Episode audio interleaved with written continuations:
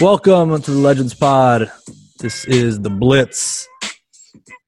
Not sure if you heard, but sports are back, and we're going to be dropping a couple segments per week just to keep everyone posted on everything that's going on. Honestly, August and September are probably going to be the best months we've had in some time, and if you're a sports fan, it's even better. In no recent time have we ever had all the major sports playing at once. There's just going to be a ton of different stuff going on all at one time.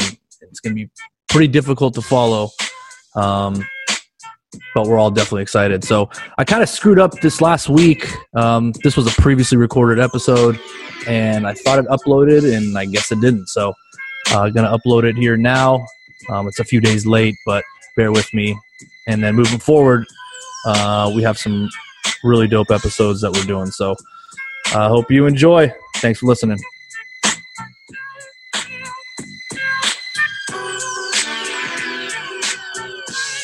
Coronavirus and everything, and how it has affected each of the sports leagues. And I'm going to give you guys some numbers on how actually the sports leagues that have played have made tremendous, huge leaps and bounds, and that I really don't think it's that hard to do. And the only reason why it's maybe not being done is just because some of these commissioners or leagues don't want to, or they're scared of the backlash that they're going to get, or plain and simple, they're lazy. I'll start with the TBT, the basketball tournament. And this is an interesting one because there's actually four stages of it. On day one of the TBT, there were a total of 722 people. Okay, that's including staff, that's including cameramen, reporters, all of the teams.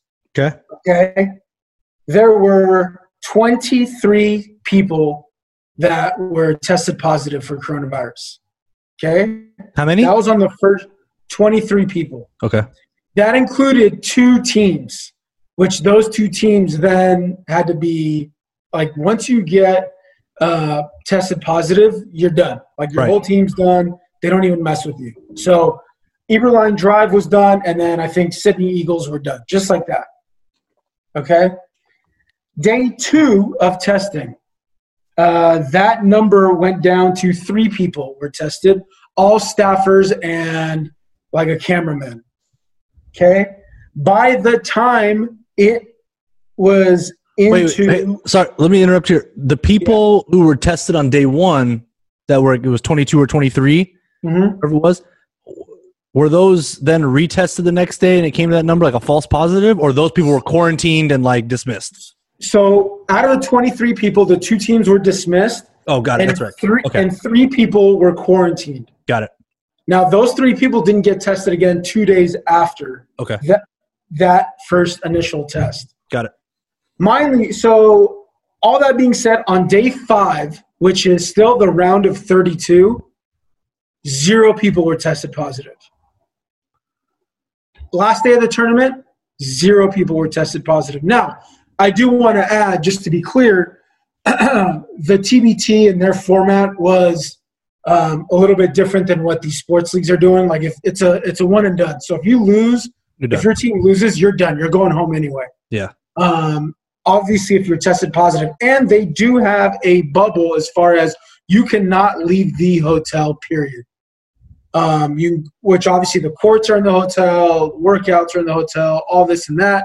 You cannot leave the hotel. So that's that. The Premier League in England, England's top league for soccer.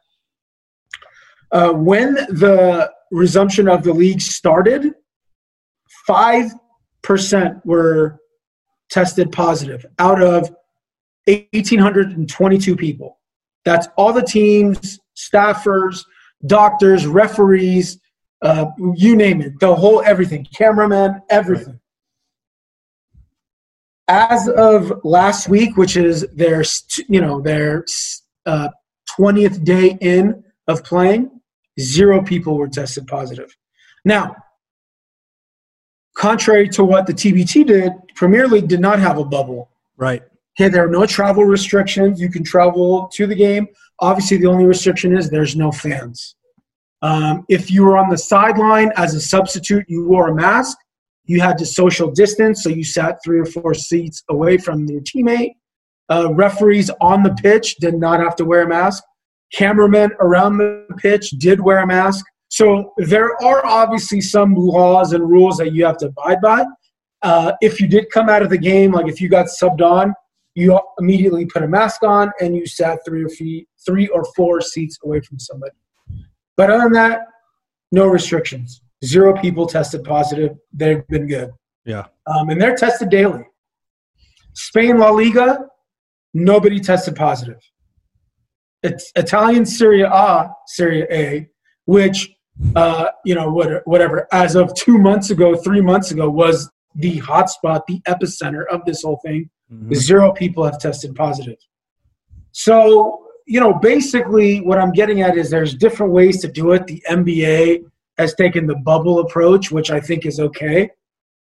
And if you do test positive, they quarantine you. They don't send you home. You're not allowed to leave, certain parameters, which is okay. What I'm getting at is, my bottom line is there's a way we can do this. Yes, it's not normal for now. We have to tweak it a little bit. I don't know if that means travel restrictions. I don't know if that means, how many games are being played. But with the formula that I've seen, it doesn't have to do with anything with travel, because Spain, it's the Italian league and the Premier League, there's no travel restrictions. Right. Bubble, I think the bubble is like the safest way. I don't think it's the only way.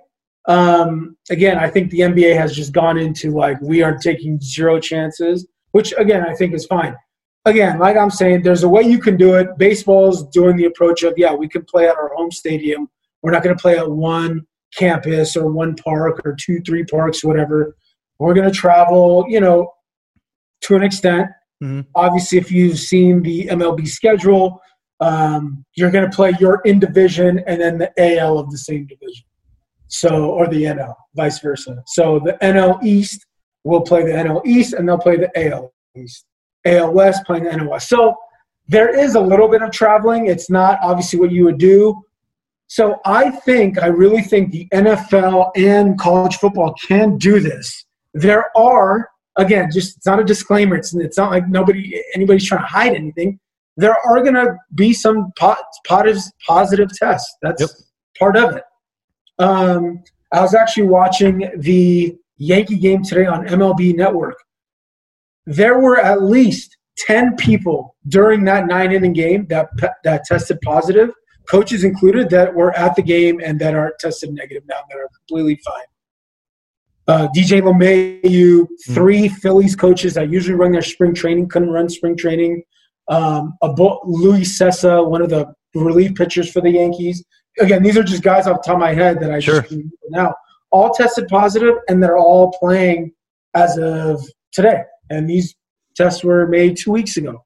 So, again, whether they get quarantined, whether you send them home, whether, whatever it is, there's a way you can do it. It just has to be figured out. I think 100% there's going to be an NFL season. I think 100% there are actually going to be stands in the stadiums to a capacity. Yeah, fans in the stands. Yeah. I don't know that it's going to be 100%, and that's solely because,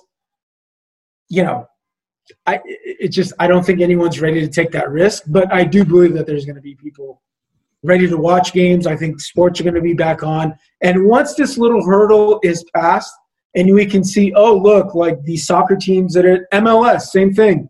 A team tested positive, okay, you can't play. Now that's a tournament style, so that's a little different, but there's a way around it. We can all do it. We just got to get a little creative. We got to have patience. And most importantly, we got to keep just that positive attitude that it is going to work.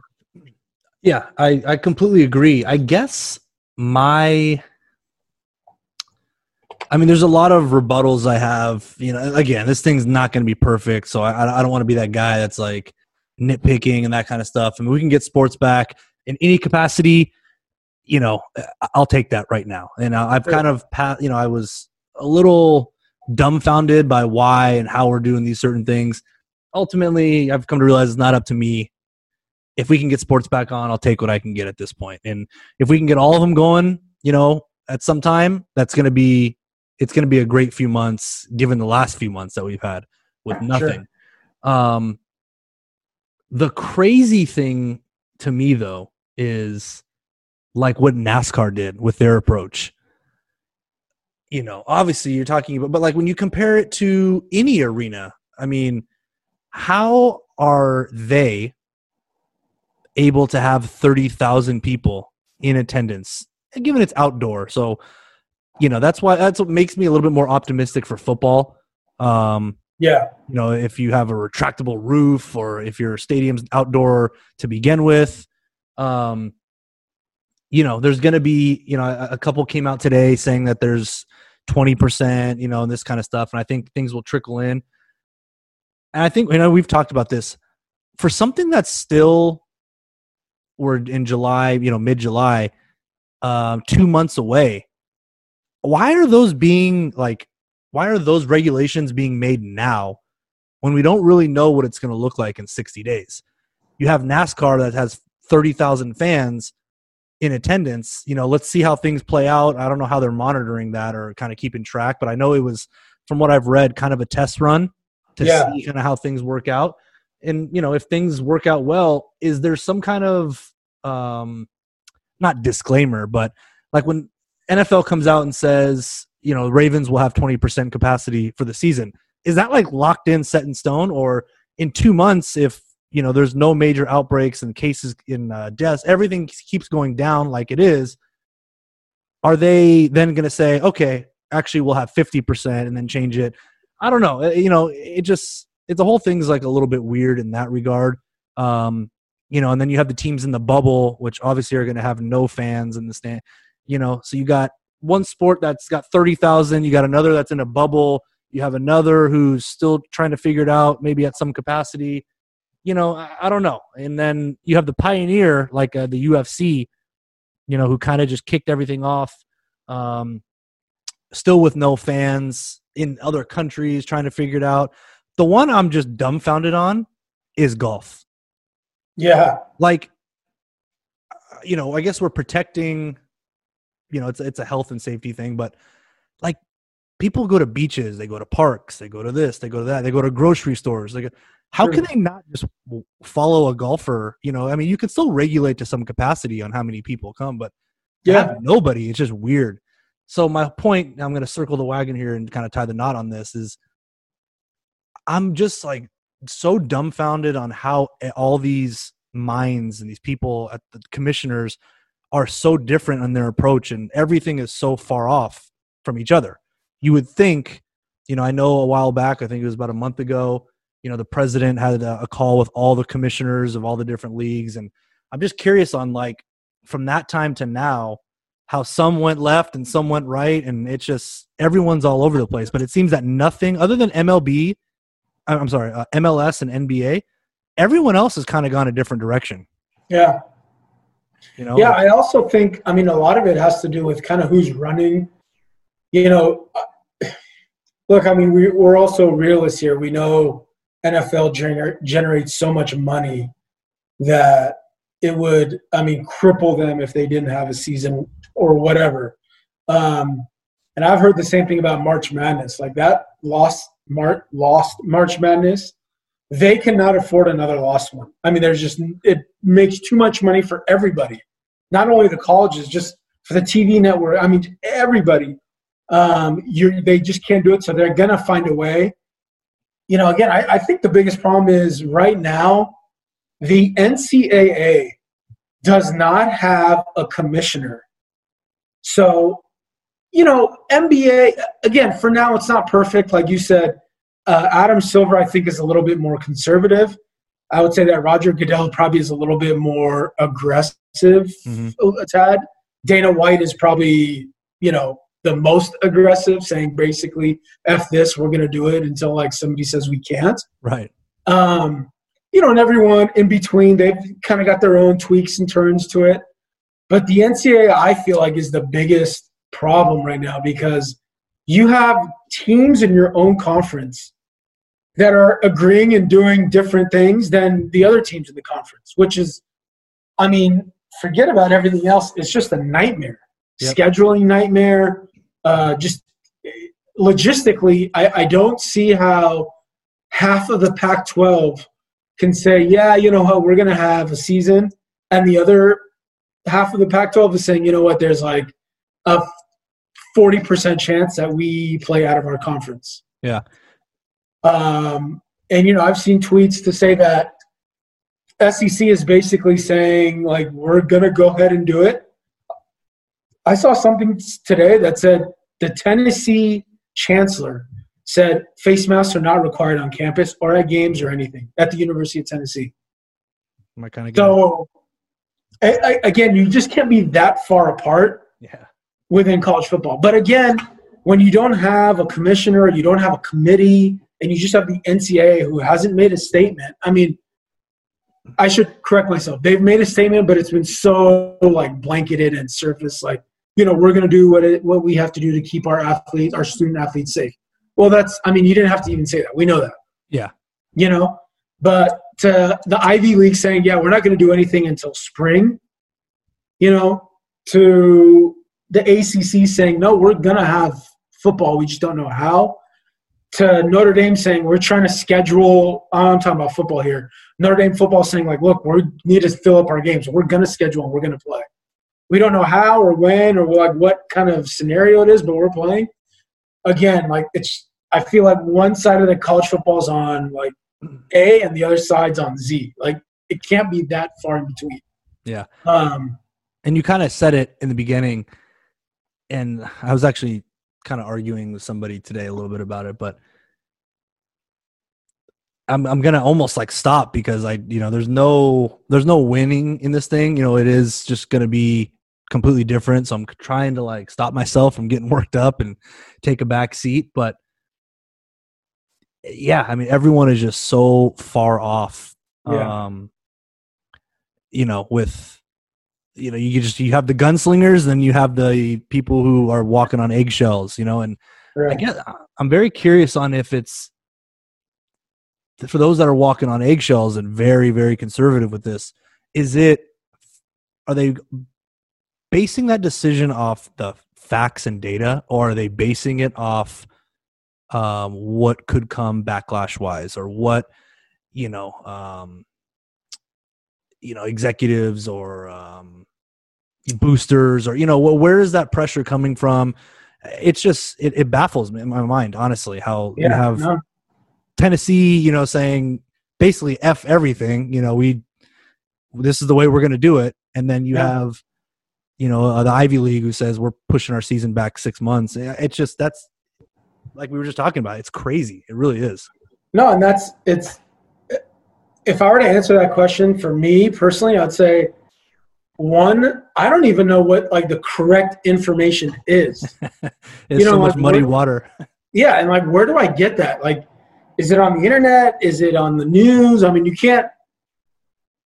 I don't think I'm as naive to think that the news is giving you the right info, whatever station you watch, because it's just so skewed on where and what, and you know, is there a backstory to it? And I don't get into that political stuff. I try not to as much, at least. But yeah, no, I mean, I think it's more the backlash. I think people are just scared. And look, I mean, I don't know if you saw on Twitter today, but college basketball, about 80% of college basketball at the Power 5 conferences started workouts today with coaches, teams, everybody. Again, it was a little skewed. You can't go as long, you know, but the full team was in there. So on the other end of the spectrum, I saw that football, you know, like there was 2 TCU football guys, for instance, that tested positive. Again, I'm not saying nobody's going to test positive, and I'm not saying this is like a foolproof, this is as healthy as we can get. There's going to be no leaks, nothing. No, there are stuff that's going to get out. There are teams that are going to get infected. But I think you mentioned this actually weeks ago. We have to just treat it right now as an injury. Mm-hmm. You know, the same way you would sprain your knee or pull a hamstring and you're on the 10-day DL, for some of these guys, it's like a 3-day DL. I've seen guys, you know, like, hey, well, I'm not feeling well. Hey, I tested positive. I tested positive Monday. Thursday, I tested again, and I'm good. I have no symptoms. I'm ready to play. Look at, like, Westbrook. Yeah, exactly. Like, he's playing, like, this week or something, like, you know, in, like, a scrimmage. Yeah. Like, he will be playing in the first scrimmage game. And as of 4 days ago, over the weekend, he was tested positive. Wasn't even with the team yet. Ugh. So, again, I mean, I just feel like we have to just close that gap a little bit and say, okay, maybe we let some fans in and monitor. We take your temperature, you know, on entrance or whatever it has to be. But I feel like we're just going from 0 to 100 where we don't need to. Like, we need to relax. And like you said, football is still 2 months away. We don't need to make anything harsh decisions now. I mean, just, you know, I did see on Florida, again, I don't even know if it's true, but in Florida, the curve has flattened. You know, now, obviously that curve is still pretty high. Like the infected rate is still a little high, but it is going down. Like it is flattening. So, yeah. And, you know, again, the media outlets, it's the whole thing is it's crazy, man, because, you know, I think the most important thing to understand is people keep dying on that the cases have gone up, but we're also testing a lot more people. So, you know, I wish there was more of an approach of like calmness and not so much like fear and that kind of stuff. You know, it is what it is. None of us can control that. Sure. But I was just reading something right now. So the NBA and NHL combined tested basically just under 3,000 people today. Okay. And there were only 2 positives, and both of those were in the NHL. So basically nobody tested positive in the NBA. Yeah. I wish that was portrayed as much as some of this other craziness. You know what I mean? I think, like, I'm not even sure, to be honest with you, and this is where I guess question marks, you know, we're not going to get into that kind of stuff, but would be raised and red flags on my end is, like, why isn't that a story? Like, why isn't that, like, front page? Why isn't that the #1 story on SportsCenter? Like, I feel like it would there would be such a sense of relief, not that this thing has passed or flattened even, but that there's some positive with all this negative that's been going on and moving in the right direction. Like, I don't, like, to me, I honestly can't wrap my head around that. To be honest, I think you would actually catch some momentum and gain some momentum. And, like, you know, like you said, it would put some hope and it would gain momentum. And all of a sudden these other sports league would say, okay, hold on. Like, you know, as of 14 days ago, there were 5% people tested positive. In a span of 2 weeks, we're down to 0. So, again, and that was kind of my point. There's a way we can do it. There's a way they can do it. We just have to – I mean, not we, because I wish I was in there, but they just have to put their heads together and just figure this out. I mean, it can't be that hard. Yeah. The interesting to me is, to kind of transition, how will this impact some of these guys that are opting out not to play? You know, the NBA is a tricky boat, you know, probably trickier than – I shouldn't say trickier than all of them because, you know, you got to strike when the iron's hot, this and that. But some of these guys who are playing for a contract year, mm-hmm. and we've – you know, that term has been thrown out a lot. You've seen career-high numbers when guys know, like, okay, like, I need to do something because next year is my year. And a lot of guys are opting out not to play. In baseball, it's happened a little bit as well. I don't know if that's a positive or if it's a negative for some of these guys. Some of the older guys, I can't imagine it being a positive just because, you know, imagine if you were out of the game for a whole year, you know, with an injury. Now I get it. Some will say, you know what, I was still getting shots up and or I was still taking BP or I was still whatever, working on my game. It's just not the same, and it never is the same. You know, there have been – I can name probably 20 guys that have lost a year of injury, and they will never be the same. It's just their numbers have dipped. You're a year older. There's no way you can step back into it. So it's interesting how some of these guys are taking that year off, maybe thinking the grass is greener when I don't know. I mean, I just think it's such a huge risk. The risk reward, I should say. For sure. You know? Yeah, and there's it's kind of a twofold because tenfold, not twofold. You have those who are doing it for a variety of different reasons. Some, which I think everyone would agree with, you know, it's, you know, a family member that lives with you or, you know, sure. a newborn, you know, whatever. I mean, everyone can have their thing. But I'm with you on that. I mean, there are, it depends on the sport too. Like NFL, I haven't heard too many people NFL wise yet coming out. I think it's maybe too early for that. Yeah. But like, you know, a year off of all the wear and tear could potentially be a positive depending on what position you play and that kind of stuff. But the NBA, you know, depending on I know you're talking about the contract year and that kind of stuff. It's not only a serious impact on the individual, but the impact it has on the team as well. You know, I mean, just the Giants, like Buster Posey not playing. I mean, he's arguably your franchise player. You're going to play the whole year now without your franchise player. You know, most other scenarios have been role guys, but that still impact the organization significantly. And then you have like the Indiana Pacers, like Oladipo, like originally said he's out, and now I'm hearing like maybe he's not, like maybe he's going to play. Yeah. Again, you know, arguably your top one or two players on that roster and that kind of stuff. So I think, you know, you have pros and cons with the whole thing. I don't think anybody blames anybody for not playing. You know what I mean? It's like, to me, it's a no-brainer. I mean, if you don't want to play, don't play. There's no, right. You know, I think we can all kind of see that point and kind of see through that and move on. But yeah, it is interesting. I mean, there's a total dynamic that can, like, look at the Lakers. You know, you go down a couple guys. I mean, the Rondo thing was an injury, but you know, on a championship team where everyone knows how important some of those role guys are, and you lose one, it changes your whole. It could potentially change your whole the whole makeup of your team. Yeah. Well, another thing also is, and this has worked for, and this is, you know, just taking soccer. For the Premier League, Liverpool has not lost a game at home in 2 years. And in a span of, you know, 2 weeks with the resume of play, they drew twice to the bottom two teams at home. Now, mind you, they already won the title. It's over. Like, they already won the Premier League. But that is a huge difference. Like, I don't think people are understanding. That little break, you can't just turn it on. You can't get that momentum.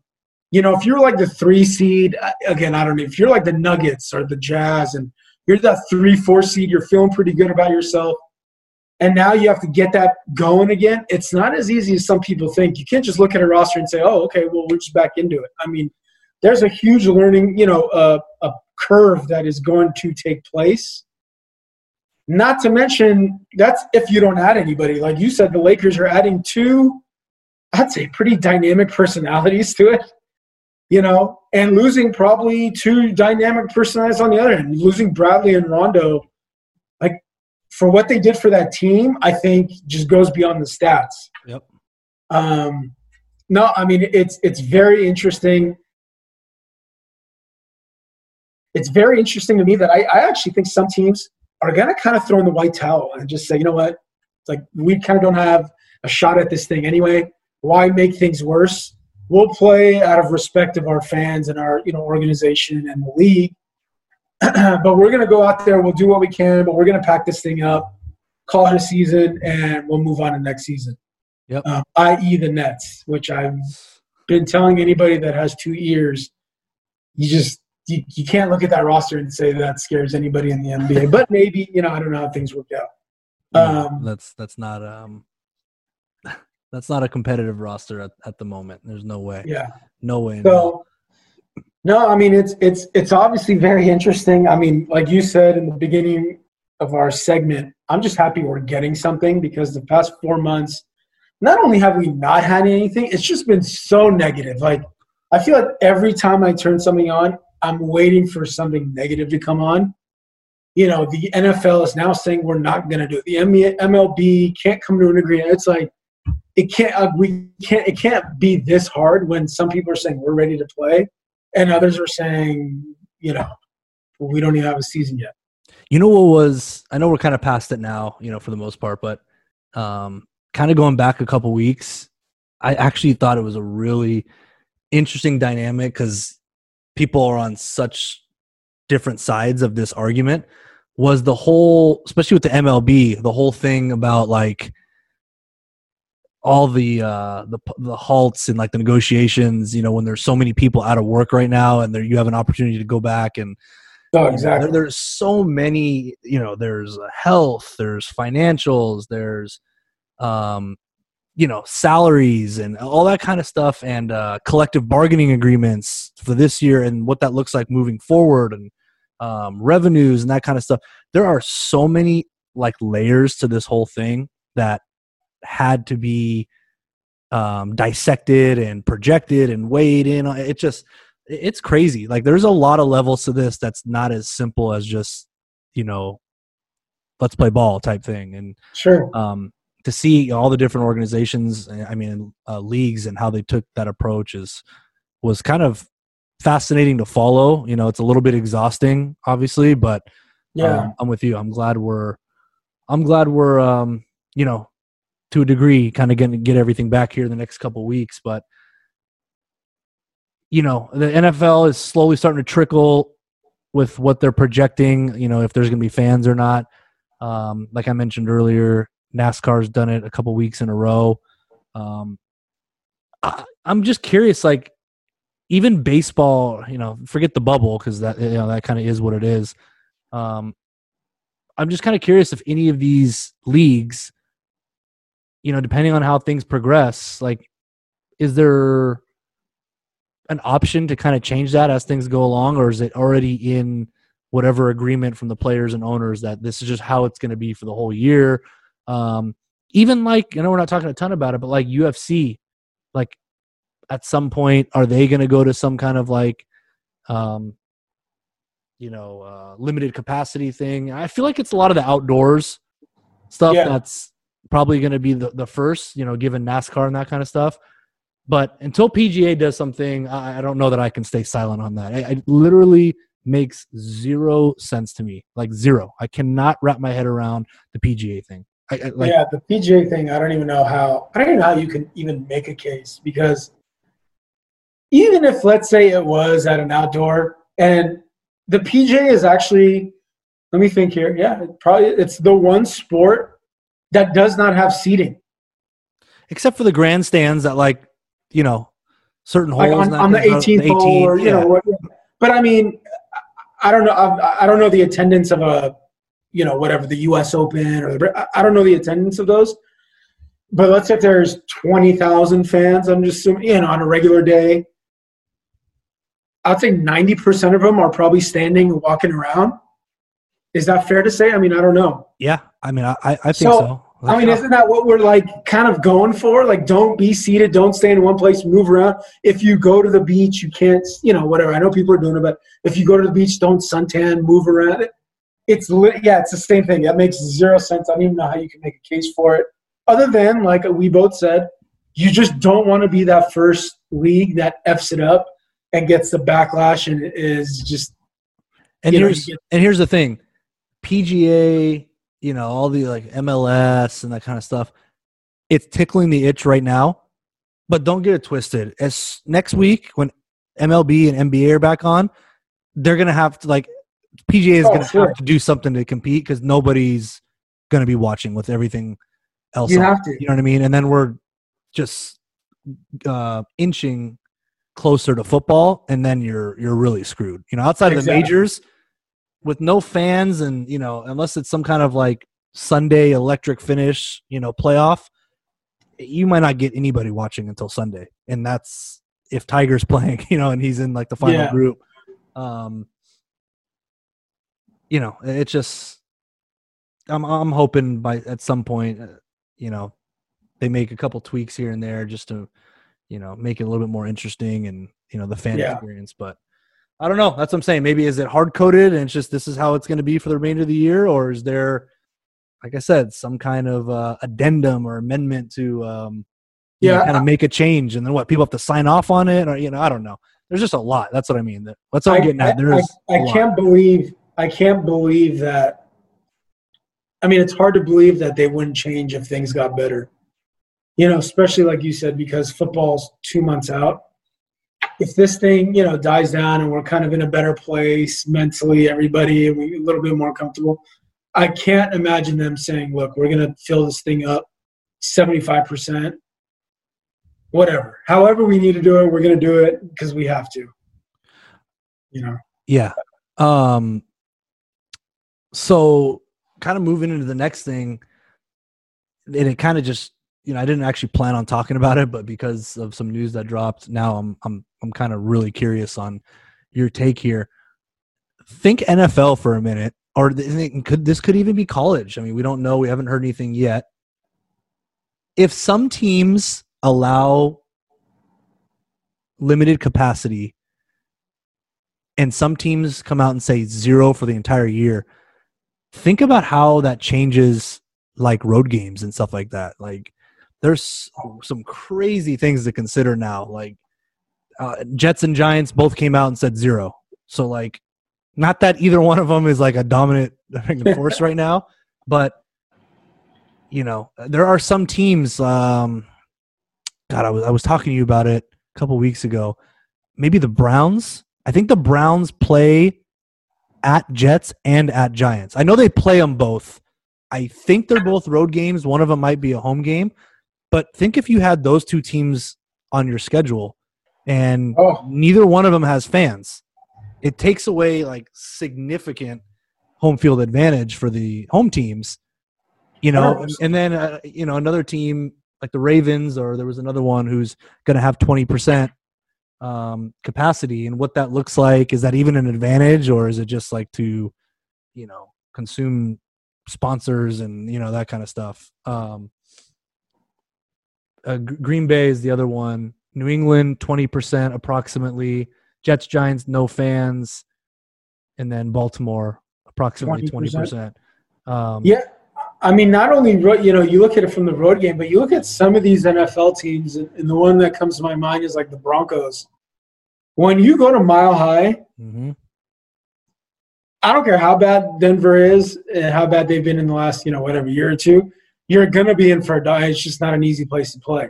Number one, obviously, for the altitude, but number two, the fans. I mean, you're going to look at some of these teams that are on the cusp of making playoffs who have to play the Denver, or, you know, have to play – I guess it wouldn't matter because KC is so good, but KC is obviously an impossible place to win, even when they're not good, but now they're unbelievable. So, you know, you're kind of screwed. But, God, I mean, if you have some of these teams on your schedule, and they usually do have a nice little home field, you've got to be licking your chops and saying, dude, we've got an unbelievable chance to get in here. Saints. I mean, you're telling me we can go to New Orleans and there's no fans? Yep. I mean, we can steal one here when usually we'd be looking at a thing, hey, man, we're a 10-point dog. I mean, just walking in. I mean, forget about everything else. The fans alone were down 10.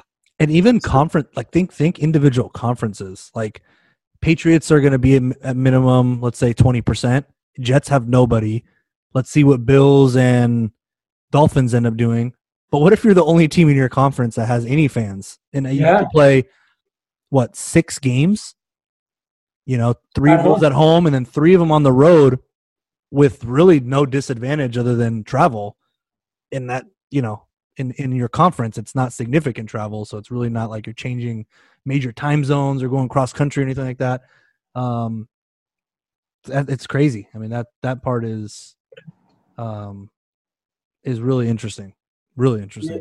Yeah, no, furthermore, that's the NFL. Now you go to college football, where the crowd is, that thing could be like 70% of some of these teams' wins. Seriously. You know? Playing at VaTech on a Thursday might not be so bad anymore. Yeah, exactly. You know, you go into LSU, whatever, Michigan, Ohio State. I mean, some of these you're like, okay, we're down 2 touchdowns when we get off the bus. You have no fans at LSU. You're playing in Death Valley and there's nobody. I mean, still a great team, but can't imagine some of these teams saying, hey, we actually have a fighter's chance in this thing. Yeah. But nope. I agree. There's so much to get to too. I mean, we can, this thing, you know, we've been dormant for 3-4 months. It's like I could, in a really weird way, I wish I like had some kind of say for like everything that's going on. Like, yeah, put me on some kind of committee that just oversees all the sports. You know what I mean? I just have so much like input and ideas and that kind of stuff, and it's just my personality. That's why I gotta just take a deep breath and take a step back, because so much of it bothers me and so much excites me, but it's like at the same time, it's completely out of your control. Yeah, we'll take what we can get. Totally. As we kind of wind down, give me your, and I'll give you a second to think about it a little bit.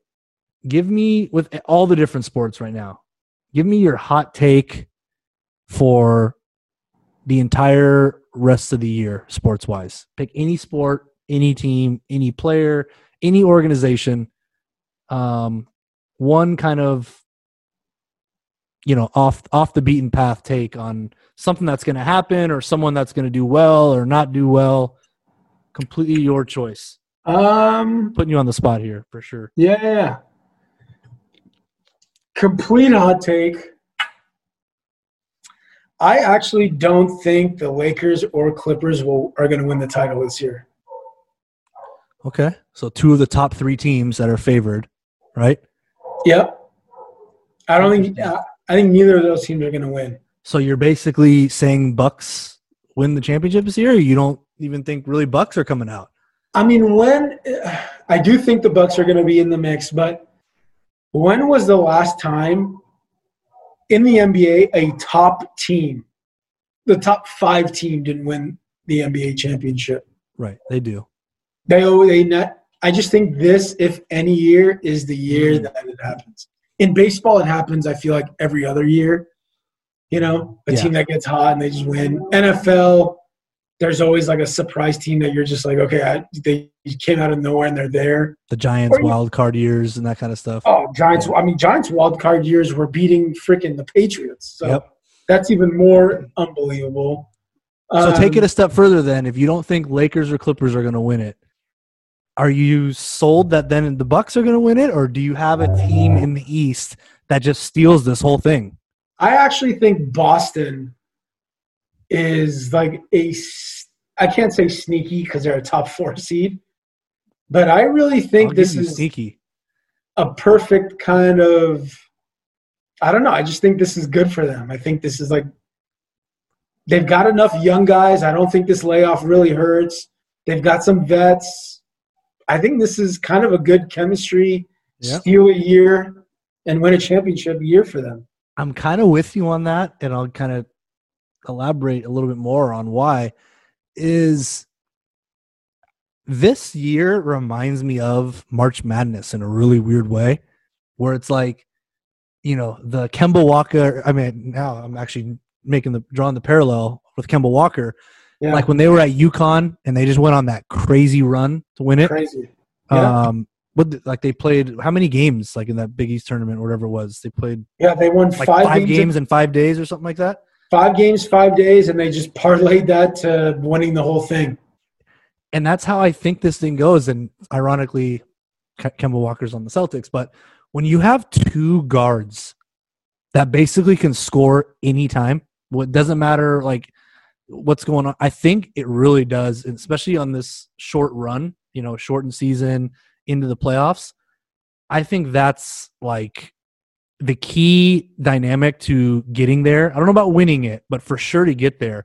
Like teams that are even up there, like the Jazz, the Nuggets and that kind of stuff, where you kind of have a big in the mix. I just, you know, you'll be in the mix a little bit, but you're not like really considered a contender. You know what I mean? Right. When you have 2 guys that can just get you a bucket at any time, I give you a puncher's chance. Yeah. No, I mean, Not to mention those two teams that you named, the Jazz and the – I mean, they rely so heavily on their home court advantage. Yeah. You know, that you – I mean, pre-coronavirus, I was saying, hey, nobody wants to play Denver just because you have to play 7 games against them, 3 of them at least or 2 of them, whatever, in Denver. So anything you have after that, I mean, it takes a lot out of you. Utah, tough place. So, God, I think two people aren't taking things. Number one, kind of what I said, you can't just turn it on and off. I don't think the top teams are going to remain the top teams. Like, it's hard to get that back going. And number two, there's no fans. So, you know, looking at, hey, man, this is game 7. Yeah, it's game 7, but this is, you don't have an advantage. Another thing which we can, you know, maybe do on our next podcast, more like gambling related, how some of these lines are going to be set. Oh, because, you know, for NFL at least, NFL's always been the best home field advantage. If you give me the top 4 teams, you know, I don't know, Denver, New England, Saints, KC. Let's just say I'm probably missing Pittsburgh or whoever. Probably have 3 of the 4. I would think. Yeah. Those home field, you get that's 3 points right there. Yep.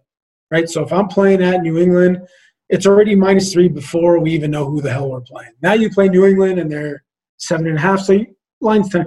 How are they making these lines for the NBA? I just think from a gambling perspective, I think so many lines are going to be complete guesses. You can't – how do you handicap this? I mean, the first 10 days is a complete crapshoot. Like, we have nothing to even base our stuff on, number one. Number two, there's no fans. There's no home court. Are we just doing it based off who has the better roster? I mean, that can't be it. That's never the case. I mean, you could see some, like, teams, I'm not joking, some teams that are like -12 that lose the game outright. And you could see like, hey, +4, this is going to be – and they just – favorite just blows them out by 30. I mean, I don't know. I am completely interested to see that aspect of it. What will be the biggest margin of defeat for the Brooklyn Nets? 25+. I mean, it has to be.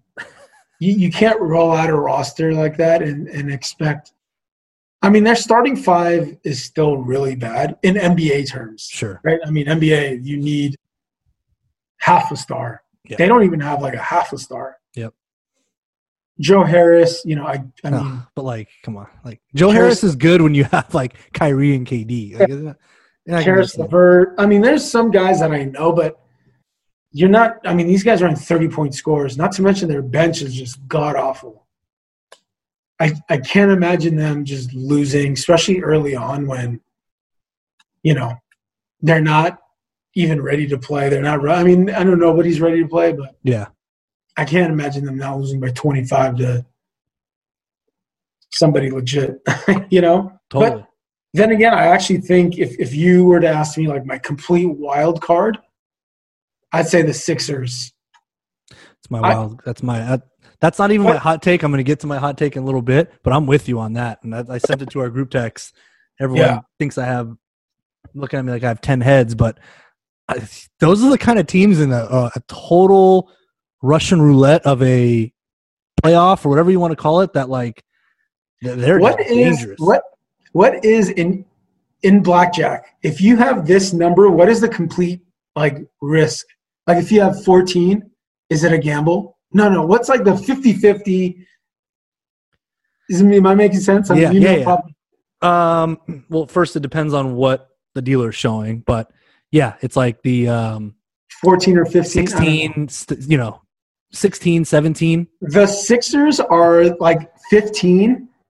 You can hit 6 and hit blackjack, or you can just you could hit like king and they could – They can get bounced. They can be like a 7 seed because it just blows up Embiid. It just doesn't – their coach – this sums up with their coach. I know they don't like really like it. It's never kind of worked. Yeah.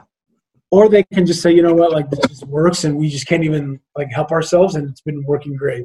It's they are the Dr. Jekyll Hyde team, dude. I can't wait to see them, because they actually, you know, some would say they're probably the most, one of the most talented teams in the East. Who am I, again, I haven't freaking watched the damn NBA game in a while.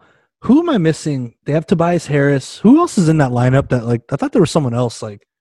Yeah, I mean, obviously, Embiid and Simmons, Horford. Oh, Horford. My God.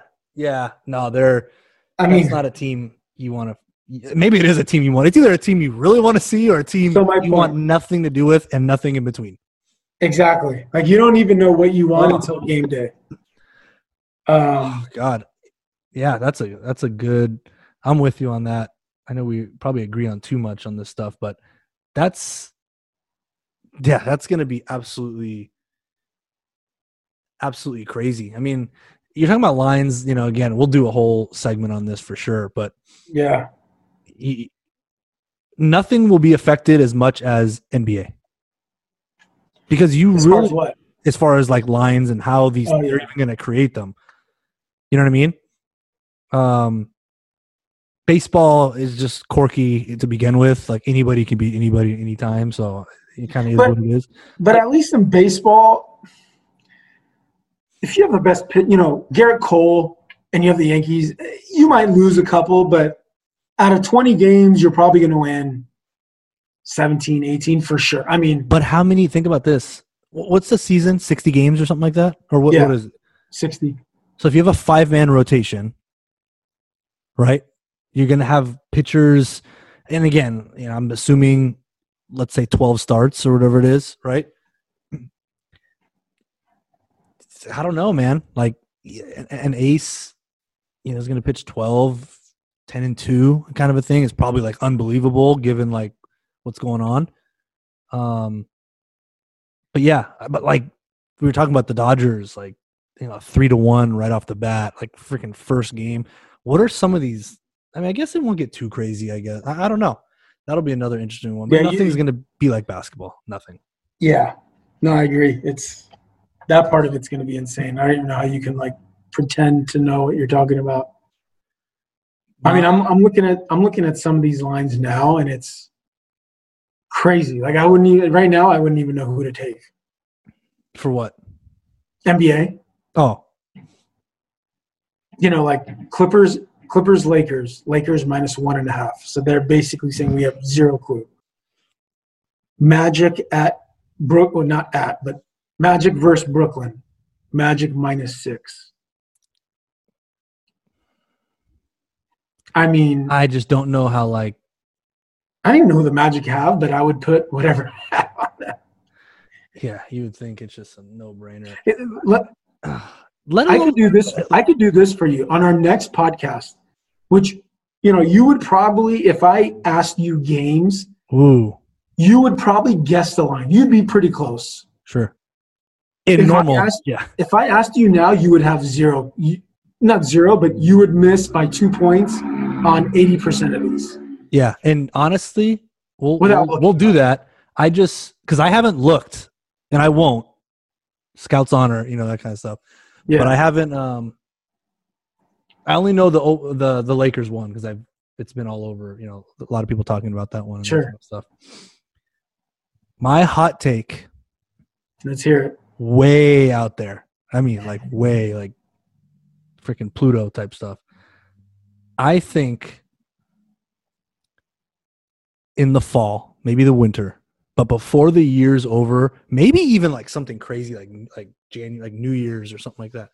Yeah, I think Conor McGregor comes out of retirement and fights in the first UFC fight in Vegas with fans in the stands, and that could be like even the fall. My thing is, at some point, especially when football comes back, even with no fans, it doesn't matter. They just dominate so much that everything else is going to take a hit during that time. Yeah. And I don't know. I applaud UFC for everything they've done because it's like given me some kind of something to watch, and they've been unbelievable fights and that kind of stuff. The problem is they did so much so fast. There's really not many like major fights on the horizon. Like everyone's kind of already fought, or there's maybe one or two here and there, but nothing that like moves the needle for like your casual fan. Like the real MMA junkies are probably like, oh, I can't wait to watch these two guys wrestle. You know, okay, great. Yeah. Not like selling pay-per-views though. Sure. They're almost out of like huge headlining fights that just blow pay-per-view sales out of the water. You know what I mean? Yeah. I don't see McGregor ever returning to fight without fans because I think that's just his thing. And no, I don't even know if I blame him. But MMA is going to hit a weird point, you know, and I'm actually going to dive into like their pay-per-view sales and that kind of stuff and just see if what it looks like and maybe even keep track of it a little bit when other sports resume. But I think they did a lot more during this time because no one had anything else to watch. But I honestly believe that your casual fan, there's really nothing. I love MMA, and I think I know more than the average fan. There's really nothing that I see outside of maybe one fight that is like a huge like blockbuster fight for the UFC. But even those guys aren't like on McGregor's status. They might even be better than McGregor now or beat him, you know, if they fought. Right. But at some point, I think there is going to be that crossroads, especially right around the time football starts, where, you know, hats off to MMA for just having the balls to just figure this thing out. But from the business standpoint, they're going to be up against the top dogs. You know what I mean? Oh, yeah. I mean, and something, they're going to have to do something somewhere, somehow. And it might be something crazy. Like, it might be an Abu Dhabi fight island with like a bunch of rich motherfuckers out there in the stands. Like people might just buy tickets to Abu Dhabi. They might have some freaking crazy package that like, I think something crazy like that is going to happen. And Dana White just, you know, he's such a pirate. Like you, if anyone's going to pull something like that off, it's him. It's him. You know, everything else I think we kind of already know how it's going to play out. But that's my hot take. I think something crazy like that. Not him coming out of retirement's not crazy. I think the buildup and everything that is intertwined with that, I think is going to be something just like absolutely out there crazy. I wonder if like the Khabib thing will ever surface again. I mean, that would be, yeah. But I mean, he wouldn't get. Only problem with that is he probably wouldn't. It couldn't be McGregor because I don't know if he's next in line for a title fight. But I don't know. I mean, it's got to be something like that. I mean, like I said, you're. It's like just playing a lot of regular season games. You know what I mean? Like now we need something. You know, we need a mega fight. That's the next thing. And to his point, I mean, I have no idea, but I'm sure he's probably thinking, if you guys keep giving me Saturday night and Dana White's like, I'll take these all day. Yeah. I mean, until there's a major one. Yeah. Yeah. Until there's basketball or baseball or football for sure. But for the past 6 weeks, 2 months, he's been like, oh, this is easy money. Yep. I can run some like, you know, midweek ones here and there, or even just like an average card on a Saturday and a bunch of people are going to tune in. This is fantastic. And, you know, they did that crazy one, you know, with like 3 huge fights on the card and, you know, I'm sure it did really well, but that's my projection. I think at some point you just kind of run out of contenders and fights that like people care about, you know, you're always going to have title fights. There's always gonna be someone else next in line. Sure. But they're in this weird kind of like stalemate position where you got Khabib, like, you know, stuck in Russia, and, you know, I don't even know what's going on. A couple guys retired, another like flyweight guy retired with the belt, you know, type deal. So you're kind of running out of like mega names, you know, that sell and drive kind of your business. So for sure, when you know, it works when there's no competition. Your only competition is like golf. You know what I mean? But and not really, because golf isn't on Saturday night. I mean, if anything. Yeah, exactly. During the day. Oh no, yeah. Oh, that's a great point. That's a great point. It's easy. Yeah, no, I got a. There's been so much downtime. I think I probably have like 10 hot takes, but that's